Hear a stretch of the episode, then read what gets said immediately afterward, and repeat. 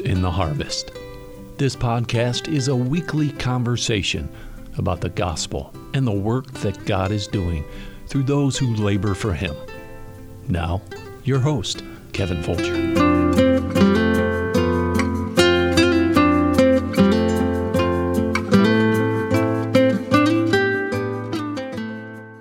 Hello, and welcome back to Laborers in the Harvest podcast. This is Kevin Folger, and I'm continuing on my conversation this week with uh, missionary Bob Mack, missionary to the Ivory Coast Synod of the Cleveland Baptist Church. Bob, we were talking about uh, the multifaceted ministry that God's given to you there in the Ivory Coast uh, in our last episode, and we kind of left with the with the uh, village ministry that was basically uh, medical missions, kind of opened that up. Uh, anything else that you guys are doing? I think you've got some schools going on and things, don't you? We anticipate opening schools. Okay. Um, we have a young man that's currently uh, continuing in his preparation who would like to come out and, and work through our local churches to open up Christian schools there. Um, that's really a different context out there than it is here in the States. Um, opening a, Christian school is, is very, very favorable in the Ivory Coast, and uh, we look forward to doing that. And as well, we've opened a new Bible Institute and seminary for training men for the ministry. Okay. And um, you're about ready to um, open a new church building, as I recall, there in, in Bingerville. It's a church building that's taken a while to get done just because of what it's cost and the time involved that's involved. But you also have a beautiful education building, and uh, that's all on the on the Bingerville property. Is that correct? Yes, it is. Okay. All right. All right. Um, I, uh, having been your pastor and uh, now a colleague in the ministry because I'm no longer the pastor of the church, um, I know that you've had some unusual experiences in, on as a missionary in the sense that, uh, you know, some things have happened in those 25 years that have been a little bit unusual. And one was the birth of your youngest son, Luke. And uh, can you just kind of explain kind of what happened and how that, that transpired? Well, Becky uh, went into labor on a Wednesday evening, and uh, you know I offered to take her right into the hospital right then and there, and you know she felt like no, it was way too early. She wanted to wait, but unfortunately, as that night went on, uh, there was a coup attempt in Abidjan to take over the government, and as well, there were attempts to neutralize the military bases in Bouaké and Korhogo. This was September 19th of um, of 2000. I'm sorry, 2002. And so, uh, what that provoked was that the city of Abidjan was completely sealed off. Nobody could get in or get out, and that's where all of our health care was. And uh, we tried getting some help from the little bit of health care that we had in Bingerville at that period of time. Uh, but when it finally came down to it uh, late that night on, on September 19th, it, it just became clear that I was going to have to deliver this baby myself, uh, which really is funny because I'm I have no problem with people that want to do home deliveries. I'm just not amongst them. uh, I take great consolation and confidence in pristine, white, clean tiles and antiseptic smells and uh, so on and so forth. But um, it was necessary that Becky and I do that uh, in our home that evening, and uh, the Lord really blessed with that because. Um, uh, Luke was born uh, just as the books I, I was studying said that he should be. And uh, as well, my wife Becky was absolutely amazing the way she uh, was able to control the birth process, given that there was much we did not know. Right. Well, and then of course, I think even as uh, you're um, delivering your son, there's gunfire. Is that correct? You could hear off in the distance. Yeah, throughout the day we had because uh, Bingerville is just a few kilometers from Abidjan, and there's even a military base that's in between the two, and so uh, we had heard artillery uh, throughout uh, that morning and afternoon. Going into the evening, we were under curfew. Things were very strict at at that point in time. All right. Well, again, I uh, I well remember that because uh, as your sending pastor, of course, uh, you know, the phone call came and said, "Hey, you, you know, really need to pray," and and uh, that was quite unusual. And and I just uh, think about how good God is and Yes. helping us in our, our times of need. Now, you also have uh, another daughter, and uh, Morgan is her name. And Morgan uh, is a special young lady. She was born with Down syndrome, and um, so was she, was she born on the Ivory Coast, or was she born here when you guys were in furlough?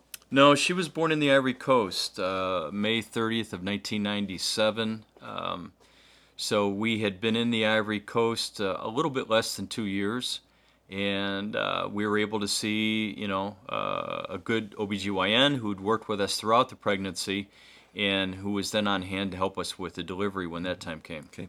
And Morgan's how old now? 23. 23. Okay. And uh, of course, uh, you know, Morgan's got a sweet personality. She's she's just very very loving, and she's had some medical problems. And I know those are just some things that, as a missionary, you know, besides just some of the the other issues you have to contend with, uh, you know, just one more thing. But God has given you guys grace with that, and it's amazing to watch just how that all uh, God has uh, helped you through all those things. And uh, certainly, I think it's just another reason why. You know, we continue to pray for our missionaries and the great needs that they have in their life. You know, it's uh, we, we, think of things that we contend with here, but then you add uh, being in a third world country where sometimes there, things don't always go as they plan. They don't always go as they plan here, but then you, you add that whole dimension. Um, anything in particular that, uh, you know, about uh, that particular need that maybe as uh, folks are listening, they can pray for you guys? Well, with Morgan, since she has Down syndrome, you know, that chromosomal abnormality does tend to to wreak havoc on her health from time to time. Right now, her uh, her blood pressure stays really very low, like about mm. 85 over 55. Mm. And we work very hard to keep her hydrated. We work very hard to do what we can to help elevate that pressure as much as we can. But it makes her pretty lethargic and, um, you know, kind of difficult to motivate from time to time. And so uh, that's a big thing. You know, if folks pray for her by way of her blood pressure, that that could could go up a little bit. That's very helpful. She has neurogenic bladder, which means my wife has to cath her uh, four or five times a day, and that gets pretty heavy. Mm-hmm. Um, our daughter Marilyn uh, has helped out tremendously that way. Oftentimes, Morgan will go and spend some time with Marilyn, and Marilyn is knowledgeable and equipped for taking care of the cathing needs, and mm-hmm. so uh, she's able to do that. But um, you know, it's just a it's just a matter uh, of helping Morgan with the individual physical problems that come up, and and and, and helping her in, in the midst of that. Well, I'm sure that uh, again, given the time, we could discuss a lot of the, the, things that God has brought you through. But some of the trials that we go through, Brother Bob, prepare us for, for what God has for us in the future. So, uh, how can you see God has worked in some of these areas to help you with just what you're doing now? Well, you have to constantly remember that uh, we should not view people as a means of operating our programs, but we should have our programs in an effort to help people.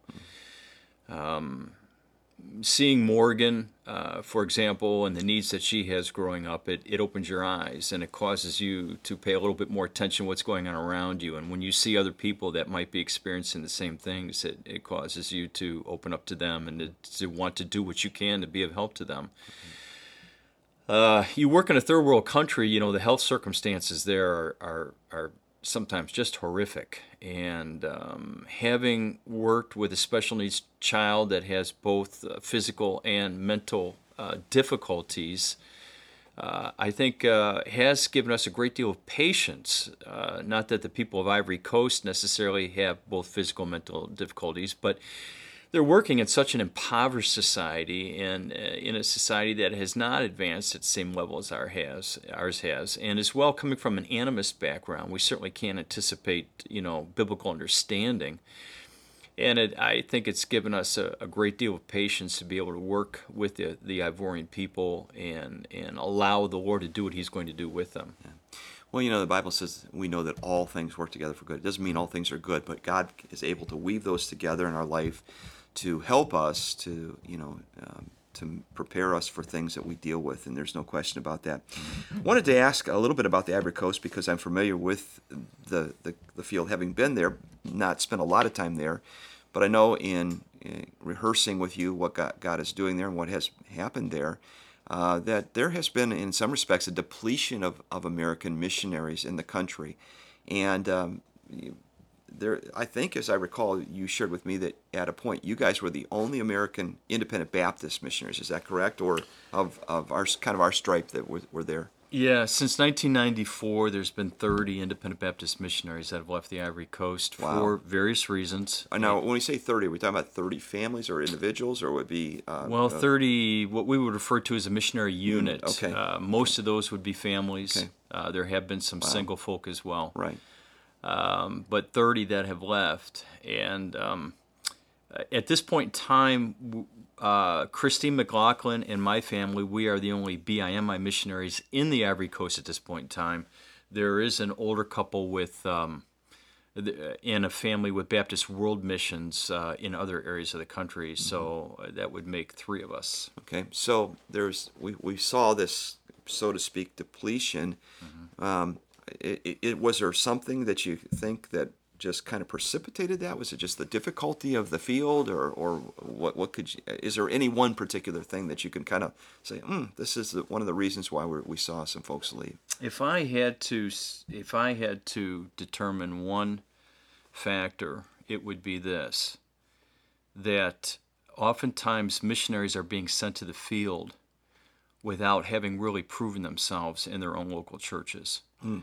And I really eh, am encouraging pastors and churches to think about this. If you're going to ordain somebody and authorize them to go to the mission field, it is logical that you would have observed them over some period of time to ensure that, yes, they do indeed have the, the talents and the abilities and the God given necessities for such a ministry. Mm-hmm. Uh, again, as I mentioned in the earlier podcast, I had anticipated a one year internship here that turned into four at the time, I was exceedingly frustrated with that, as I felt it was prohibiting me from getting to the field. Mm-hmm. But honestly, today I would say that's probably one of the major reasons why we're still on the field. Yeah. Um, churches that want to send missionaries out should do everything within their power to have those missionaries work within the context of their church over a period of time so that they can observe them and help them prepare for the mission field. I totally agree with that. I um, you know, as I'm thinking about your life, I'm thinking, okay, you graduate in 1981, you don't get to the, the mission field until September of 1995. That's a 14 year process. Mm-hmm. And and yes, you know, we say, okay, well, four years of college, and then you know, but in your case, it was four years of college, and then some extended college, then a then a process of of you know spending some time in an internship, uh, then the deputation. All of it, you know, was so vitally important as we look at the overall impact of what God's enabled you to do in the Ivory Coast. And sometimes, if we're not careful, we just want to rush that process. Yeah. You know, and I don't know that that's a, a good thing. And um, in, in fact, as already been attributed in some respects to some of the folks that have left, certainly if you're a pastor listening and you have folks that are talking about the mission field or young people that are talking about the mission field, let me implore you as a man who's been decades in ministry in one church that you know, just make sure that you're being thorough in. And if you see red flags in the life of that that family, nobody's perfect, uh, but if you see red flags of character, uh, lack of character develop, or lack of spiritual maturity, that must be dealt with before they leave for the field. There's no question about that.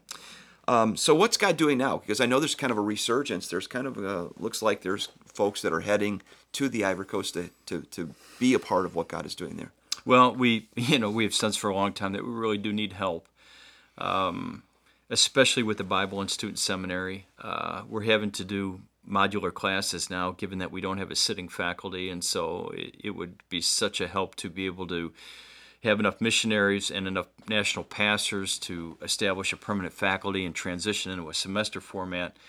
Um, as well, we just we want more missionaries out there to, to plant more churches and to help the, the, the works to grow. And so, for about the last 10 years or so, I've been working very hard to have college groups come out and church groups come out and just to show them the possibilities, to show what how the Lord is working in the Ivory Coast, how how easy it is to work in the Ivory Coast, how open it is, and uh, the Lord has begun to bless. There's a couple that's heading out on deputation next month to come to the Ivory Coast. There's another couple that is already on deputation to come to the Ivory Coast.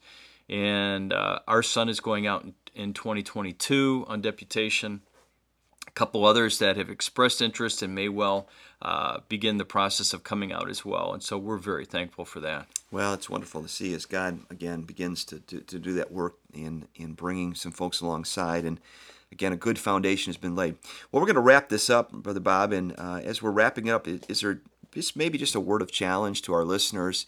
Maybe somebody's listening today and, and they're saying, you know, I, I've sensed that maybe God is stirring in my heart in the realm of missions. What, what would you say to an individual like that that maybe would help them in kind of defining the call or just a word of challenge, maybe to a pastor who maybe is even sensing that God is maybe moving them to a mission field? Well, if if I were pastoring uh, somebody who felt that the Lord might be directing them to the mission field, uh, I would I would want to sit down with that individual and and begin a process of getting them involved today in what's transpiring in his local church, and then begin looking down the future as to what training would be necessary and what the church could offer by way of an internship uh, and just be very deliberate. Uh, again, we, we talked to the failure rate in the Ivory Coast. You know, for a lot of times it, it, was just clear there was a family member that wanted nothing to do with being in West Africa. Mm. See, a decision was made somewhere that was not in harmony with the call to that field. Right. And so, uh, just good involvement with that candidate walk with that candidate through his college training, walk through that candidate with an internship in the church, help that candidate with life decisions to bring them to the field. And I, I honestly believe that through that local church context, uh, we can definitely raise the success rate as far as missionaries staying on the field. Well, Bob, I want to thank you for being my guest for the last three episodes. It's been a joy to spend some time with you. Of course, we spend time together as we see each other in church these days, yeah. but, uh, you know, just to sit down and have these conversations about the work that God is doing. And that's really what this podcast is all about for those who are listening. You would know that my whole intent on having uh, this podcast called Laborers in the Harvest is to speak to those who are involved in laboring the Lord's harvest.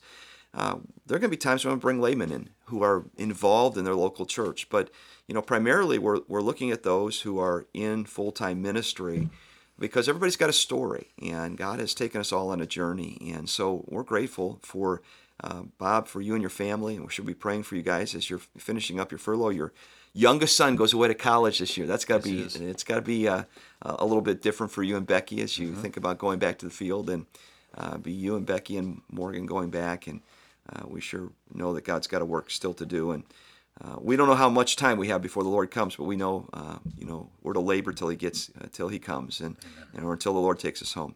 So, Bob, thanks again, folks. Thank thanks you. for listening. Thanks for being a part of Laborers in the Harvest. And again, if you take a few moments to uh, leave a rating, subscribe, and share this with others, we sure would appreciate it. God bless you, and it's our joy to be with you. And look forward to you joining us again next week for Laborers in the Harvest.